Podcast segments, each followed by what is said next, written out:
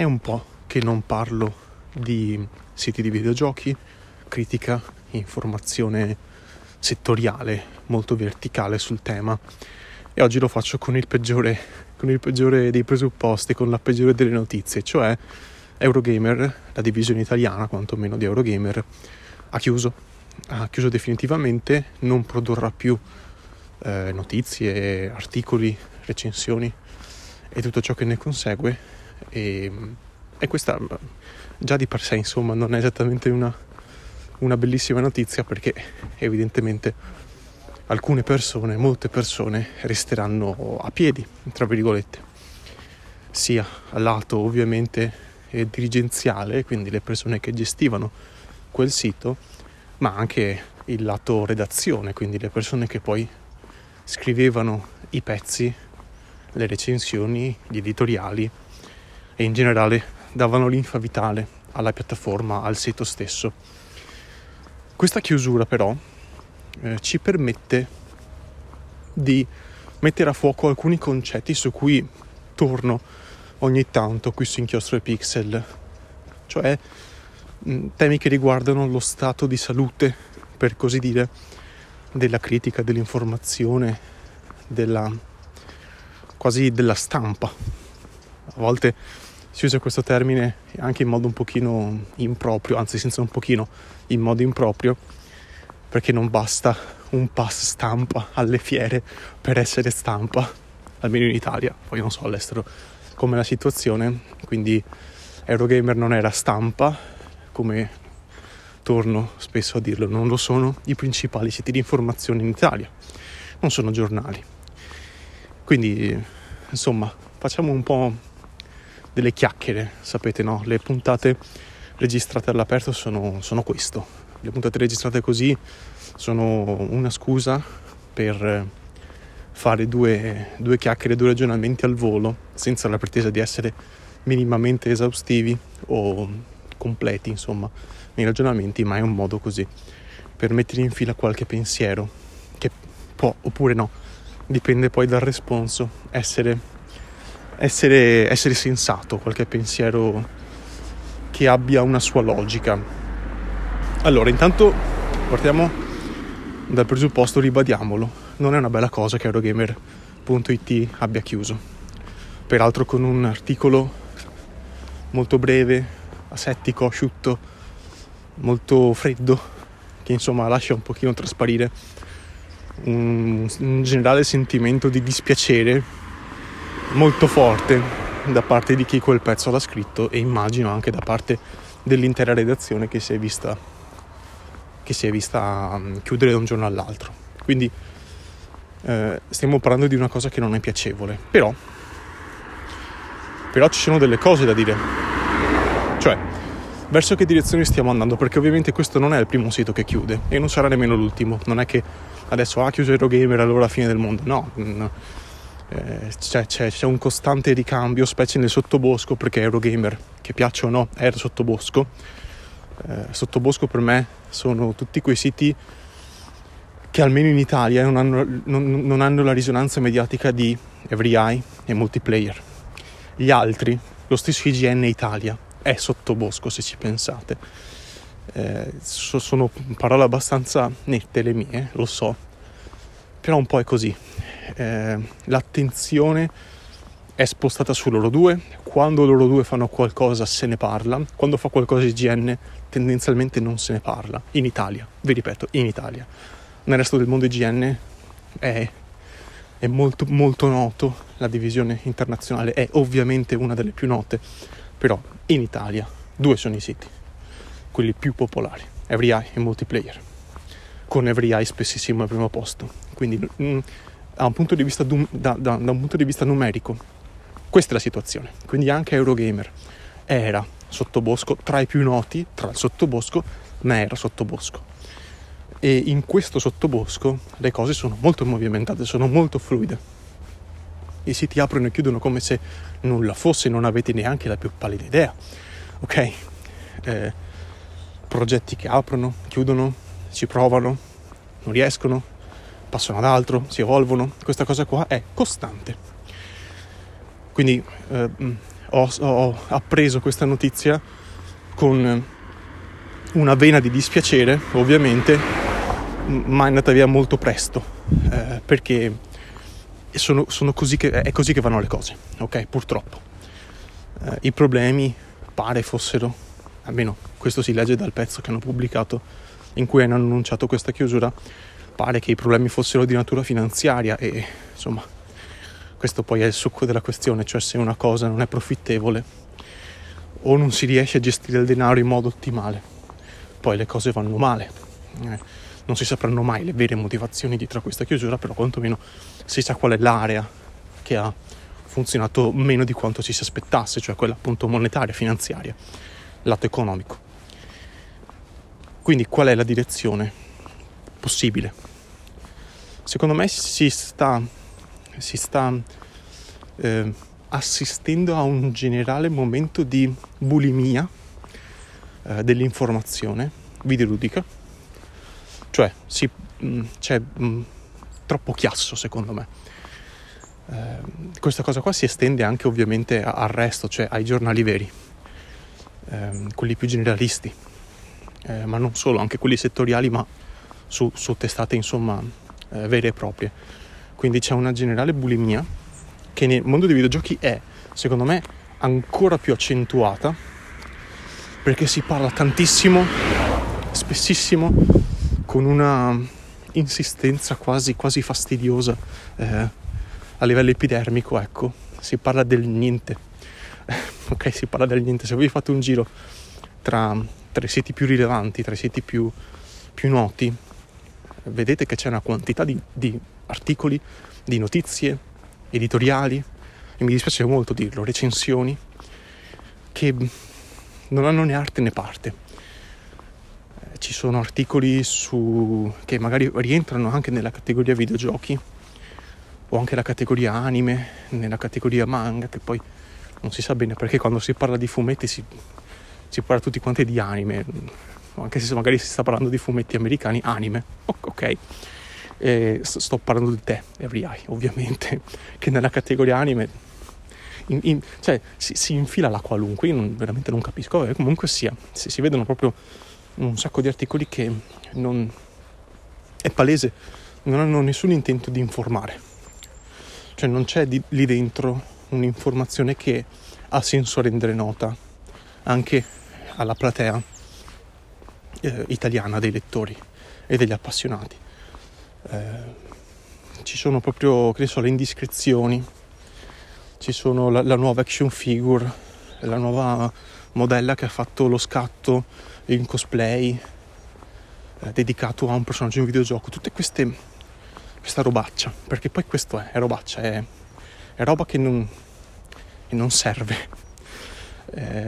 un po' svilisce secondo me quello che è il lavoro dei redattori che si trovano a dover fare, e questo lo dico nel senso, avendo anche io fatto parte di due piccole redazioni, anche in tempi recenti, quindi non solo in passato, si trovano a dover fare dei pezzi su delle robe che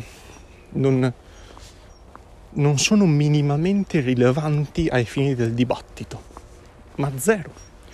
Quindi questo un po', vi ripeto, svilisce il loro lavoro, ma poi secondo me ti fa presentare male agli occhi del pubblico altro, terzo, che non è direttamente interessato magari al mondo dei videogiochi, ma che si imbatte in un articolo così, vede scritto sopra il nome del sito, Multiplayer, EveryEye, IGN, quello che volete voi, e dice, vabbè, ma questi qua di cosa stanno parlando? Non è una bellissima immagine quella che si dà secondo me di se stessi, pubblicando in quanto sito, pubblicando questa roba qua.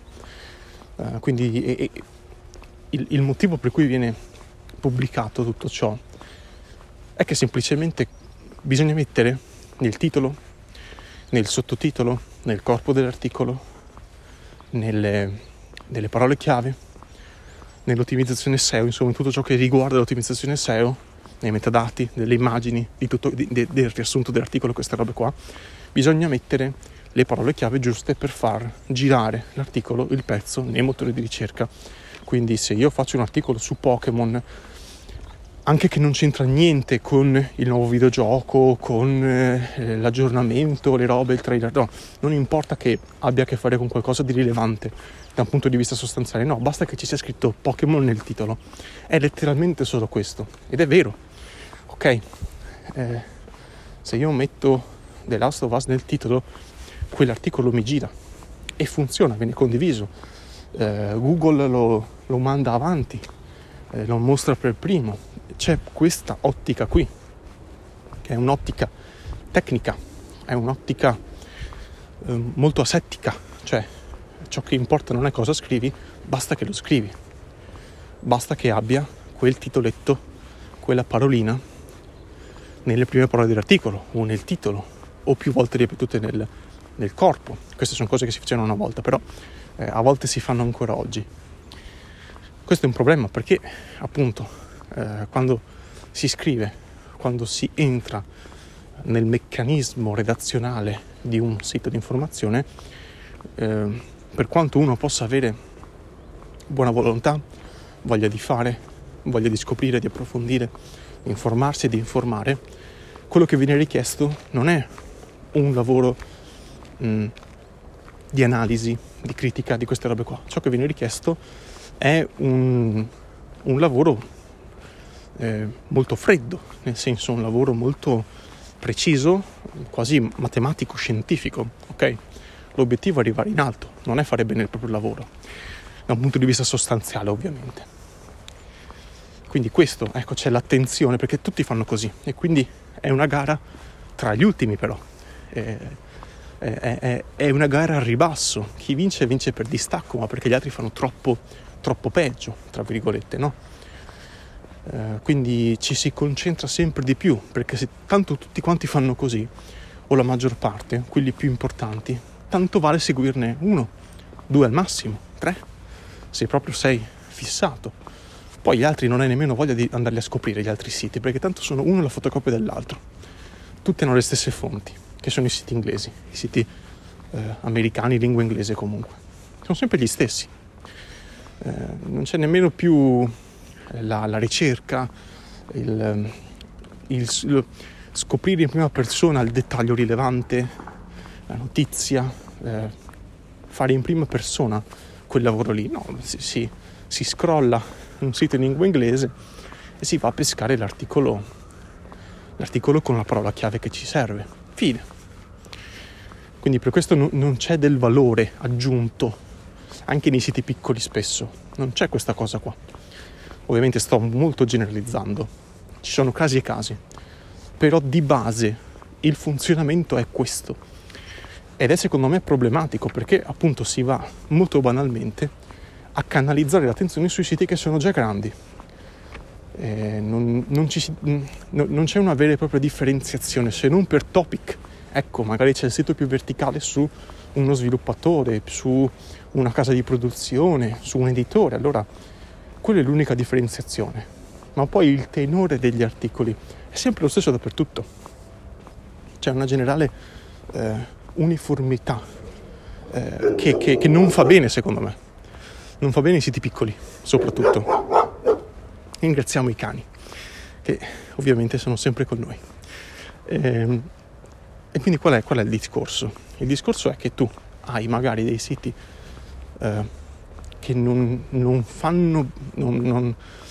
sono abbastanza per stare in piedi sulle proprie gambe, con le entrate pubblicitarie, per esempio, con gli annunci, con queste cose qua.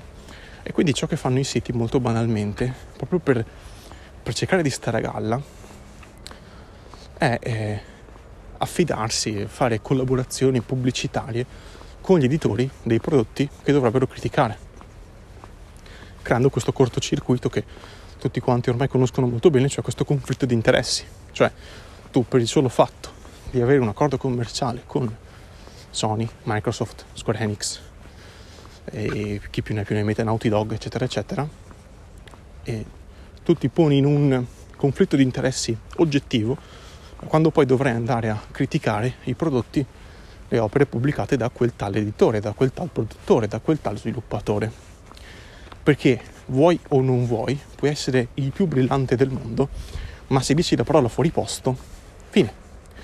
tu hai uno svantaggio competitivo nei confronti di tutti gli altri siti in questa gara al ribasso, e quindi tu non arrivi più al giorno 1, al day 1, a fare la recensione, a fare l'anteprima, a fare la prova. Non ti invitano neanche più, sei blacklistato. Quindi tu arrivi dopo, visto che i siti sono tutti uguali, visto che non c'è una vera e propria differenziazione, la gente la recensione l'ha letta, o meglio, ha visto il voto non da te, ma da un altro, e da te non ci viene più, perché non sei abbastanza unico, non sei abbastanza... non vale abbastanza la pena, nel senso, l'attenzione del pubblico, una volta che è spesa dal tuo competitor, visto che tanto siete molto simili, non la porta più da te. Se arrivi una settimana dopo, se arrivi 2 giorni dopo, basta, ti sei bruciato la recensione, ti sei bruciato delle visite che poi magari torneranno dopo, magari tra 1 anno, 2 anni, chi lo sa. Le recensioni non è che hanno questa gran vita, quelle fatte tutte quante con lo stampino, che non sono, secondo me, delle vere recensioni, ma sono delle descrizioni del prodotto. Non c'è un vero contenuto critico. Questa è una cosa che dico spesso, secondo me, nelle recensioni di redazione non c'è, sono delle descrizioni molto lunghe, quindi non si va a pungere, non si va a dare un taglio particolare all'analisi, o talvolta l'analisi proprio non c'è, manca proprio il dato analitico, quindi c'è proprio questa corsa al ribasso, che ti fa ovviamente portare avanti degli accordi commerciali con gli editori, perché altrimenti arrivi dopo e non fatturi più come prima, e quindi devi chiudere. Quindi conviene, vuoi o non vuoi, che il redattore lo sappia oppure no, che le persone siano coscienti di questa cosa qua oppure no.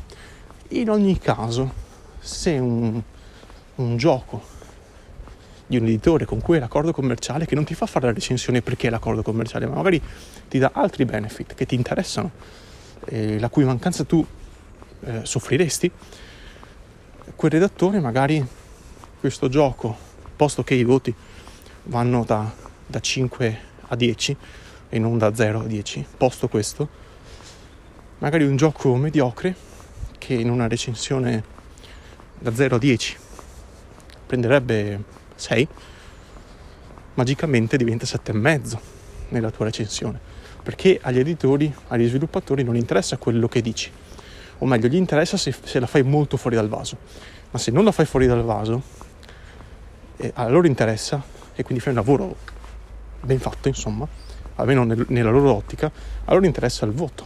Se il voto è 8 è un buon lavoro, è un lavoro, cioè un gioco da 8 è un gioco buono, non è un gioco ottimo, è un gioco buono. Quindi a loro interessa che ci sia quella votazione là, ma non è perché sono brutti e cattivi che gli interessa la votazione, ma perché c'è tutto il sistema di Metacritic dietro, c'è tutto il sistema del dato performativo, diciamo. Poi anche loro dovranno dar conto a qualcuno più in alto, che vede magari i voti bassi e dice: ma come? Basta, non lavorate più con sti voti qua. Quindi c'è sempre un problema alla radice, ma cioè, è una catena. È quasi impossibile capire chi è il primo ad aver dato inizio a questo circolo vizioso. Quindi agli editori e sviluppatori interessa il numero, perché altrimenti faticherebbero a lavorare, molto banalmente. Questo è quello che ho capito io, poi magari mi sbaglio, non lo so, perché se uno sviluppatore prende solo 6, basta, 6 è gravemente insufficiente, 6 non ce l'hai fatta, perché sono sempre voti con lo zucchero sopra, cioè, bisogna sempre contare un paio di voti in più, o meglio in meno, ecco, o un voto o 2 voti, c'è sempre questo scarto qua. Quindi appunto c'è il ciclo vizioso, si guardano i voti, perché i voti sono quelli che fanno alzare lo score su Metacritic, che ti dà la possibilità di fare il trailer successivo con tutti quanti le votazioni, con lo sfoggio di queste votazioni, magari perfect score o quasi perfect score, e via così, e si va avanti. Quindi Questo cosa porta? Ovviamente recensioni sempre più uniformate, sempre più simili, il cui contenuto critico è sempre meno, per forza di cose, perché non puoi farla, tra virgolette, fuori dal vaso. E vi ripeto, vuoi o non vuoi, ci sono recensori molto bravi, eccezionali, che scrivono molto bene, ma che poi da un punto di vista numerico devono, che lo sappiano oppure no, che questa cosa la facciano istintivamente oppure volontariamente, il voto un minimo è ritoccato verso l'alto, o comunque sia, se per le loro fatalità quel gioco lì che stanno recensendo è davvero da 8,5, allora danno il bel voto, ma magari un gioco a cui magari loro avrebbero dato 7, che comunque un buonissimo voto, 7 non è abbastanza, allora diamo gli 8,5, diamo gli 8, no? E quindi c'è un po' questo. Poi ci sono ovviamente anche qua i mille distinguo da fare, ci sono realtà redazionali che se ne fregano di ciò che vuole l'editore, che vanno dritti per la loro strada pur avendo accordi commerciali. Però fino a quando lo puoi fare? Fino a quando puoi permetterti di fregartene? Fino a quando puoi permetterti di dire no, io sono indipendente, faccio quello che mi pare? Una volta che sei blacklistato da Sony e Microsoft e Nintendo, ciao, proprio ciao, cioè ok, fine, è finito, puoi sostanzialmente chiudere baracca e burattini se vuoi costruire un sito che funzioni e che sia molto profittevole. Quindi è questa la situazione, no? Si è tutti quanti sempre molto interconnessi, c'è questa forte interconnessione tra la realtà produttiva e quella critica, quantomeno quella mainstream. E poi, vi ripeto, c'è tutto quanto il sottobosco di siterelli che cercano di arrivare al posto di EveryEye e Multiplayer, uniformandosi a quello che fanno loro. Però ci sono già loro, se ci sono già degli altri che fanno quello che fai tu, a meno che tu non sia un fenomeno, insomma non è esattamente la strategia più giusta, probabilmente. Quindi c'è appunto questo circolo vizioso di persone che dipendono l'una dall'altra, e in cui fatalmente, inevitabilmente, i siti piccoli fanno fatica, oppure molto banalmente chiudono, come EveryEye, che comunque se non era un sito piccolo numericamente era un sito medio. Se anche un sito medio deve chiudere, basta, cioè, possiamo chiudere baracca e burattini tutti quanti, ok? Se addirittura Eurogamer fa questa cosa qua, cioè arriva a questa soluzione, a questa situazione, posto che il vero motivo, insomma, poi chi ha davvero determinato in ultima istanza quello che è successo non lo sapremo mai, è un'informazione che ci sarà per sempre oscura, ok? Sappiamo che ha a che fare con il lato finanziario, vi ripeto, però chi ha lanciato il sasso, ecco, non verrà mai, probabilmente mai a galla, ed è normale che sia così, non è una cosa strana, è la norma. Quindi Che altro c'è da dire? C'è da dire che esiste, nonostante tutto, una realtà di nicchia. Perché sì, è vero, ci sono i siti a cui interessa solo il click, a cui interessa solo la visualizzazione, a cui non interessa più di tanto la qualità dei prodotti e dei pezzi che pubblicano, ma è vero anche che c'è dell'altro, che non è tutto lì. Non si può ridurre la realtà di critica videoludica, diciamo, possiamo chiamarla così, solo a quello. C'è anche il mondo di nicchia, c'è anche il mondo formato da tutti quei creatori di contenuti che non sono sicuramente numericamente paragonabili da un punto di vista di responso mediatico a quelli più importanti, anche perché questa è una cosa che forse è bene sottolineare. I creatori di contenuti più noti nel panorama videoludico di fatto sono degli opinion leader, no? Si direbbe, cioè sono persone che coscientemente o incoscientemente, consapevolmente o inconsapevolmente, volontariamente o involontariamente plasmano, e anche molto, le abitudini di consumo degli utenti che li seguono. Cosa vuol dire questo? Che se Sabaku, prendiamo esempio lui, che è uno anche dei più rispettati, se Sabaku dice Dark Souls 2 è un brutto videogioco, con tutte le ragioni che può avere e con tutta la finezza di analisi che può portare sul piatto, e secondo me appunto Sabaku è uno di quelli che veramente fa un buon lavoro, nonostante abbia secondo me qualcosa da sistemare da un punto di vista comunicativo, che fa un po' ridere perché lui comunica di mestiere, però a volte veramente, anzi senza a volte, spessissimo si fa fatica a capire quello che intende fino in fondo, perché ha questo modo di parlare molto arzigogolato che non, a volte rende veramente opache le cose che dice, però nonostante questo lui molto spesso fa un buonissimo lavoro da un punto di vista critico. E io è un po' che non lo seguo, sarà 2-3 anni che non guardo con assiduità i suoi contenuti, però appunto mi ricordo con grande gioia, con grande piacere i pomeriggi passati a guardare le sue recensioni, le sue analisi, i suoi video in generale. Quindi se Sabaku dice che Dark Souls 2 è un brutto videogioco, tu stai pur certo che, facciamo finta, no? Il video in cui dice questa frase qua, in cui spiega perché Dark Souls 2 secondo lui è un brutto videogioco, fa 100.000 visualizzazioni, stiamo sul numero tondo, 100.000.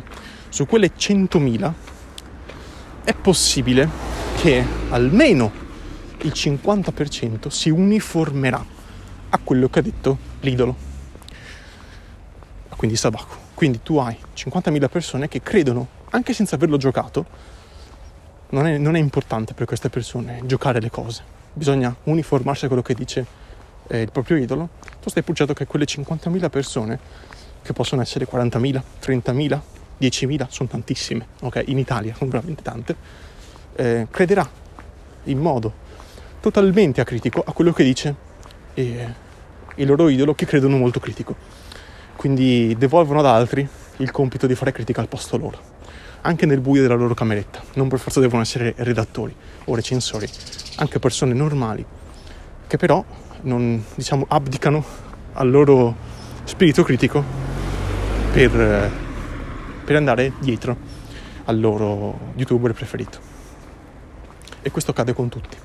Ho fatto un esempio tra i più illustri, forse tra quelli che hanno minore interesse in questa cosa qua e che lo fanno più spontaneamente, però vuoi o non vuoi, quando dici delle cose online e in seguito una percentuale che è più o meno consistente di persone ti verrà dietro, indipendentemente da quello che tu dici, che dirai, che hai intenzione di dire, punto. Questo è quello che succede, quindi anche questo non è del tutto positivo, anzi non è per niente positivo,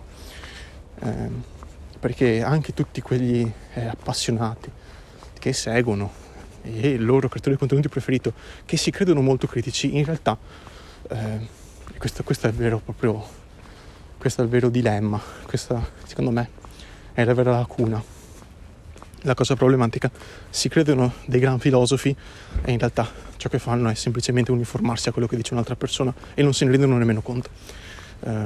Questa è una cosa che, insomma, non è nata con internet ovviamente, però se da un lato hai quella che dovrebbe essere la stampa, che si chiama stampa senza essere stampa, ma che forse è stampa, almeno nei press kit sono stampa, che è tutta molto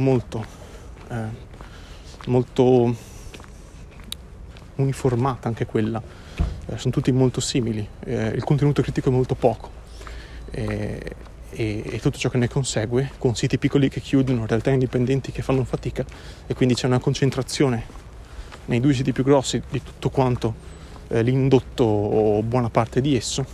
Tu hai questo, quindi una situazione abbastanza disastrosa, da un lato dove la critica è poca e gli interessi commerciali la fanno da padrone, perché appunto bisogna stare a galla, bisogna lavorare, e dall'altro hai tutto un parterre di creatori di contenuti che vanno ad influenzare talmente tanto le opinioni degli altri, vuoi o non vuoi, che vanno a creare pure una base d'utenza molto entusiasta del medium, molto entusiasta del videogioco, ma completamente appannata, con magari anche persone molto giovani che non si rendono conto proprio del problema che può essere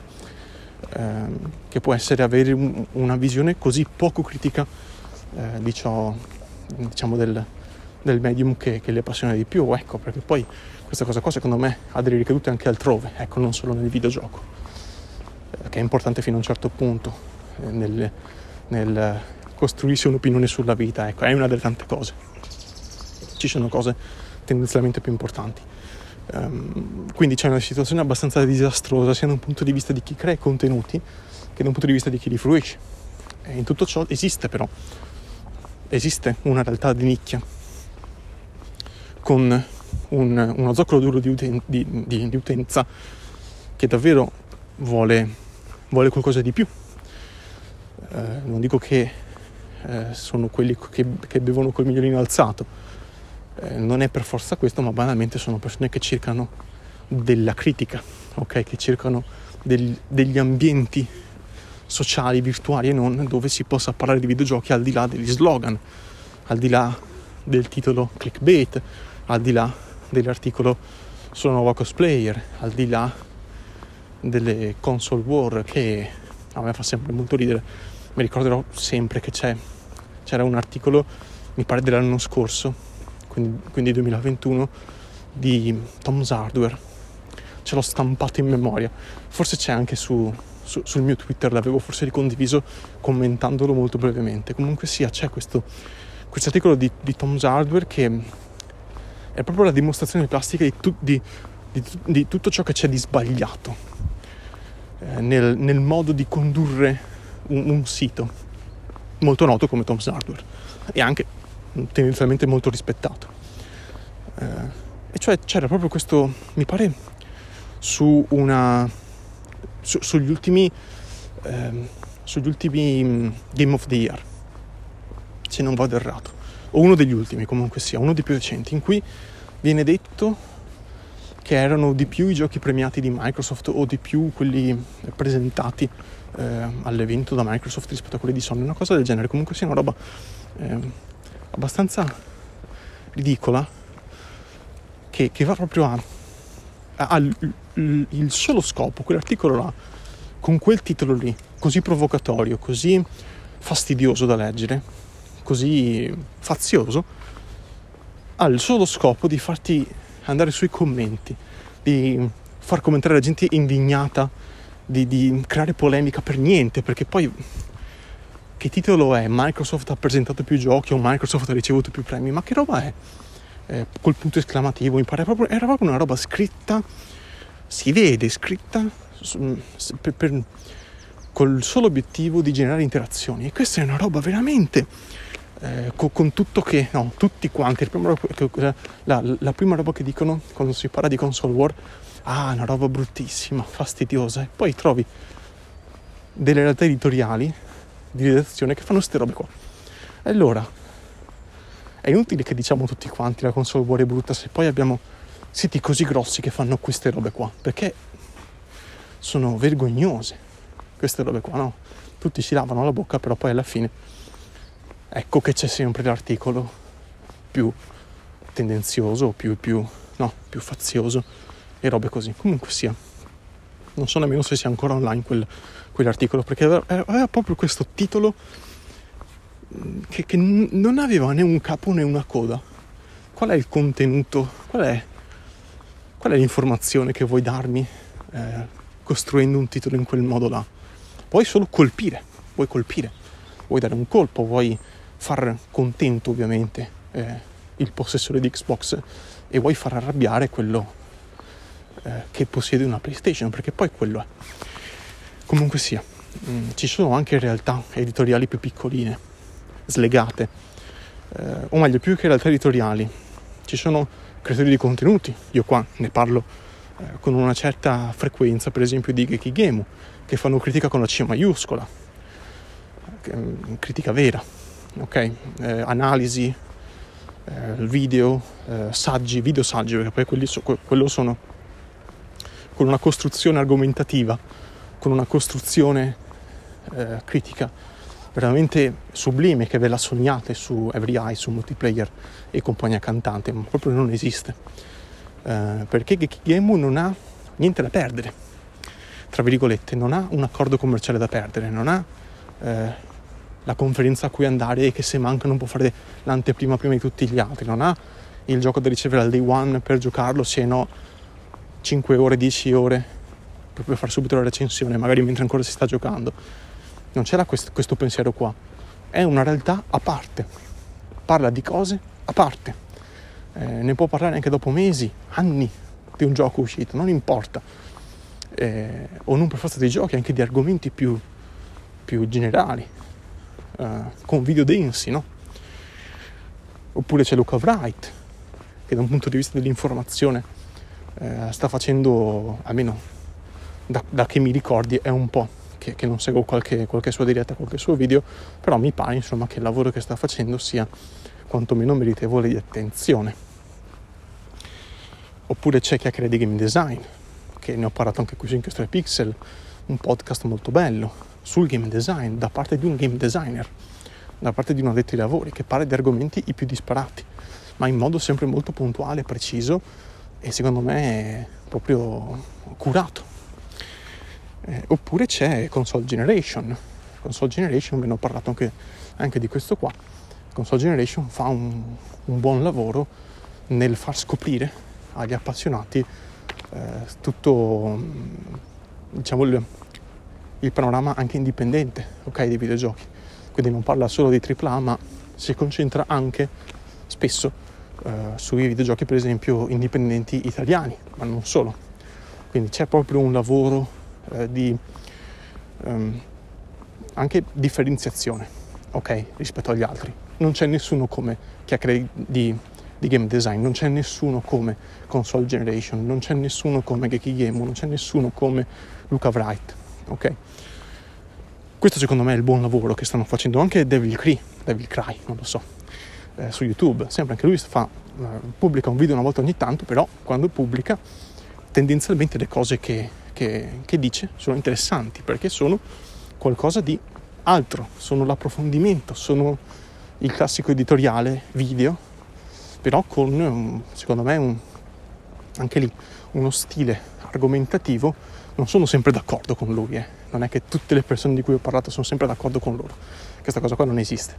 Verrebbe meno il presupposto di cui vi ho parlato prima, cioè il non uniformarsi. Non c'è sempre concordanza, ovviamente, tra quello che penso e quello che dicono loro, però, e DevilCry, insomma, mi trova, non dico spesso, però a volte, più di qualche volta, in disaccordo, però il modo in cui ti spiega le cose, il modo in cui argomenta, non ha molti paragoni, non ha molti altri esempi come lui, ecco.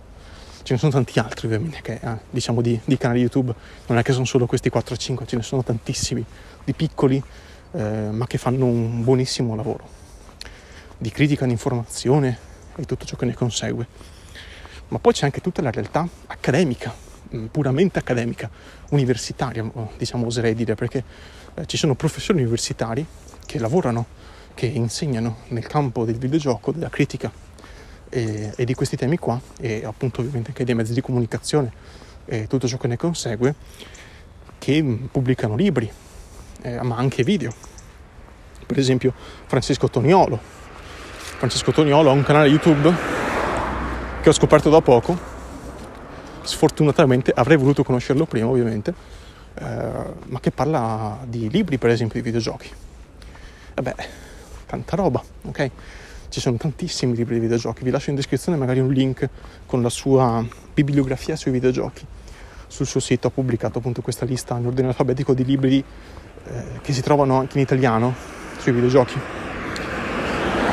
e questo è importante, molto importante, e poi ci torniamo.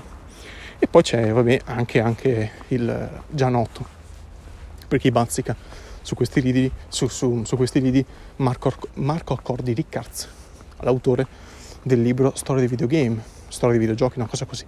Tutti i titoli sono molto simili, devo dire la verità, c'è poca fantasia, quantomeno nei libri più blasonati, hanno tutti i titoli molto, molto sovrapponibili. Comunque sia, nel suo libro sulla storia dei videogiochi dà sfoggio non solo di competenza, ma proprio anche di capacità di spiegare le cose in modo molto semplice, molto diretto, molto schietto, e comunque sia si vede che fa parte di un ecosistema che non ha niente a che fare con i siti di informazione. lo stesso Francesco Toniolo, ecco, il modo in cui si espone, il modo in cui parla, c'è tutto un, diciamo, secondo me uno strato in più di competenza che si fa sentire, per quanto lui abbia scritto e credo scriva ancora nei siti di informazione, non spessissimo, però a volte lo fa, ha pubblicato un sacco di libri, quindi c'è tutto un sottobosco o tutto un mondo alternativo, potremmo dire, più accademico, che i videogiocatori medi non conoscono, non sanno neanche che esiste questo mondo qua, capite? Questo è un altro problema. Si parla tanto di arte, videogiochi, no? Cultura, robe, ma poi il videogiocatore medio non sa nemmeno che esistono dei corsi di laurea dedicati ai videogiochi, alla critica, a questa forma di comunicazione, ma non solo. Non sanno che esistono queste persone, capite? Questo è il grosso problema.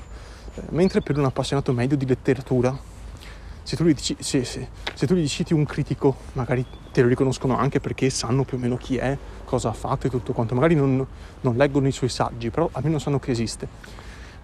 Oppure l'appassionato medio di scultura, di cinema, di quello che volete voi, di fumetto, magari conoscono qualche critico veramente noto. Questi che vi ho citato sono molto noti, sono tra i più noti di tutti nell'ecosistema accademico.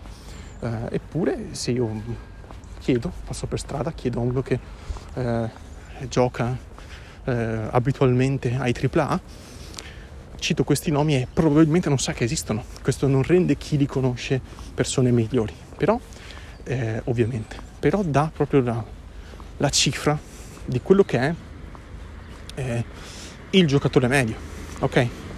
Cioè una persona che gioca i AAA, che tendenzialmente gioca pochi giochi all'anno, ma che si focalizza molto su quelli più blasonati, che cerca dei siti di informazione, articoli veloci, con l'informazione già dentro il titolo, con un ricambio molto rapido di pezzi, di post da seguire, che segue magari qualche youtuber, qualche streamer particolarmente noto, e quindi non va neanche a cercare il video di Gekigemu, non c'è nemmeno la possibilità che ci si imbatta, quindi questo è un po' il senso del discorso, che fa un po', anche se vogliamo, fa faticare, ecco, questo intero settore fa faticare a venire fuori un pochino, no? Se c'è questa marea di persone che fondamentalmente dicono le stesse cose, poi magari il videogiocatore medio pensa che esistano solo quelli, no? È l'unica cosa possibile, è l'unica via possibile, è l'unico modo di informarsi possibile. Invece no, c'è tutto quanto il mondo più indipendente, più di nicchia e anche più accademico, che è lì pronto per chi vuole approfondire. Ovviamente non è che tutti quanti devono leggere i libri che vi ho citato e che sono presenti nel link in descrizione, però secondo me è importante che le persone sappiano che esiste questa alternativa, poi decidono loro, poi ovviamente ognuno è libero di fare un po' quello che vuole, però questa chiusura di Eurogamer, ecco, è la punta dell'iceberg, perché poi i problemi sono tantissimi sotto, sono veramente tanti, e partono proprio da una mancata consapevolezza del pubblico dell'esistenza di un mondo altro, che non vive di realtà editoriali che durano un giorno o poco più, che non vivono di click, che non vivono di scoop, ma che vivono di ragionamento, di critica, di discussione, lontano da siparietti, lontano da streaming, lontano da queste cose qua, che è bene che ci siano, ma è bene che le persone sappiano che c'è anche altro. Questo è un po' il senso. Quindi questo è quello che volevo dirvi. Vi ringrazio dell'ascolto, potete farmi sapere quello che pensate nei link che trovate ovviamente in descrizione. Di nuovo grazie dell'ascolto e alla prossima.